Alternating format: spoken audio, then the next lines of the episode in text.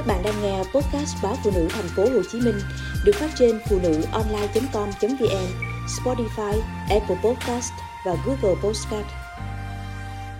Không giữ mới là giữ. Con người thường có cái thói kỳ quặc là cả thèm chóng chán. Có mới nới cũ. Nhớ lại kìa, có phải lúc còn đeo đuổi tán tỉnh thì bao nhiêu tâm trí, sức lực dồn hết cho người kia.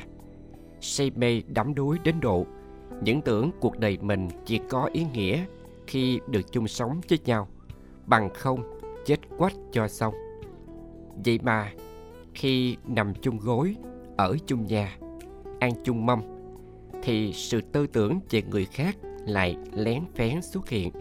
Chắc chị người khác này hơn người cũ, nhưng họ vẫn cứ khoái như thường biết tổng cái thói trăng qua đó. Một nửa lập tức đùng đùng nổi giận. Cơm không lành, canh không ngọt. Có thể dẫn tới tan đàn sẽ nghé như chơi. Họ còn cương quyết ra tay bằng mọi cách, đặng giành lại người của mình. Chớ cho con kia, thằng nọ ngang nhiên nhảy xổm vào tổ ấm người ta mà phá hoại gia can. Tâm lý sở hữu trong các trường hợp này không có gì sai trái cả.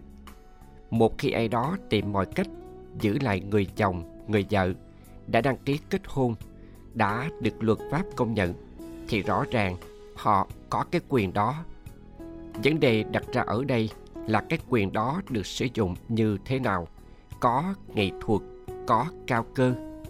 Bằng không không khéo dùng tay đánh chuột. Chuột chưa ngủm củ tỏi mà có khi còn khiến cái bình quý bị dở toan. Vậy không muốn soạn mà thể hiện cao tay ấn thì phải làm sao? Câu hỏi này xin dành cho các nhà phân tích tâm lý, tư vấn hôn nhân gia đình. Ở đây, tôi chỉ kể lại một hai câu chuyện để ai đó nếu cần thì tham khảo và vận dụng. Cam đoan sẽ thành công mỹ mãn, không tốn công sức lại còn khiến đối tượng chẳng còn dám bén mảng hẹn hò với một nửa của mình nữa rằng thời tôi mới lên 10 cứ mỗi chiều lại thấy cô Tư sang tìm mẹ tôi và khóc ngắn khóc dài. Tò mò, tôi bèn lân la lắng nghe, mới biết chú Tư khoái lên phố treo qua ghẹo nguyệt, bỏ bê nhà cửa hễ chiều đến là ăn diện bảnh tỏn đặng hẹn hò hú hí với mèo. Cô tư biết chuyện làm hung, làm dữ, chán chê, không ăn thui gì. Chuyển sang khóc lóc, năn nỉ ỉ ôi, cũng không xoay chuyển tình thế. Mẹ tôi đã hiến cái gì? Tôi không rõ lắm. Chỉ biết sau đó, cô tư thay đổi hoàn toàn. Hàng ngày, hàng xóm ngạc nhiên khi thấy cô ăn diện tươi mát sắm sửa hợp thời trang. Trong khi đó, chú tư vẫn giữ thói quen hẹn hò, chứ không vì thế mà quay về với vợ. Rồi một ngày kia, tôi thấy chú tư mỗi chiều là ở riết trong nhà. Phụ vợ chăm con có vẻ đắc ý lắm. Nhờ đâu? Có gì đâu. Khi chú tư ra khỏi nhà, thì cô tư cũng lên đồ mất kẽn ra khỏi nhà luôn mạnh ai nấy đi.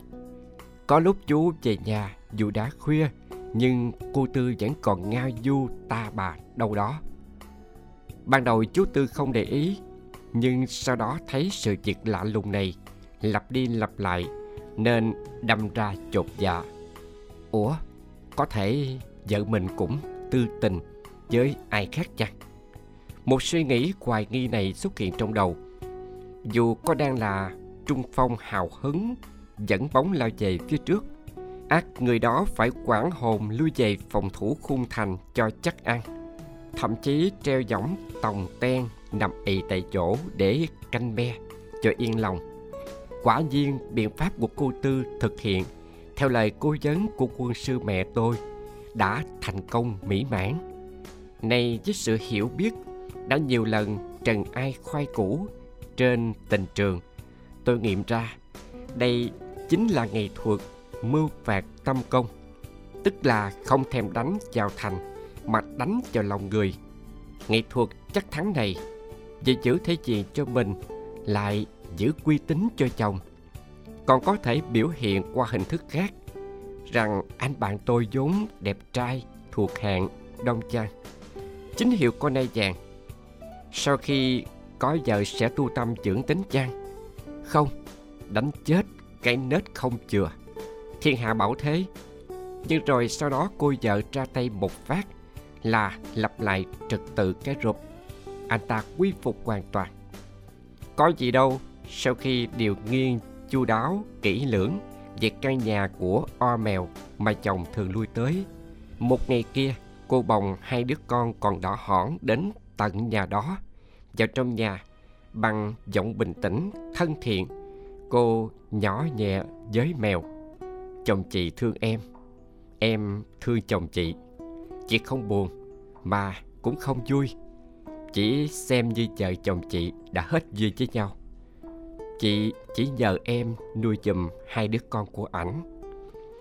Nói xong, cô đặt hai đứa con xuống nền nhà và dợm chân bước đi. Lập tức tiếng khóc trẻ nhóc rền gian cả xóm. Trước tình huống éo le này, o mèo kia đâm quảng, níu áo cô vợ lại, phân trần, hứa hẹn đủ điều. Rồi về sau mọi việc diễn ra thế nào, tôi không rõ lắm. Chỉ biết anh bạn tôi không dám lui tới với o mèo lần nào nữa.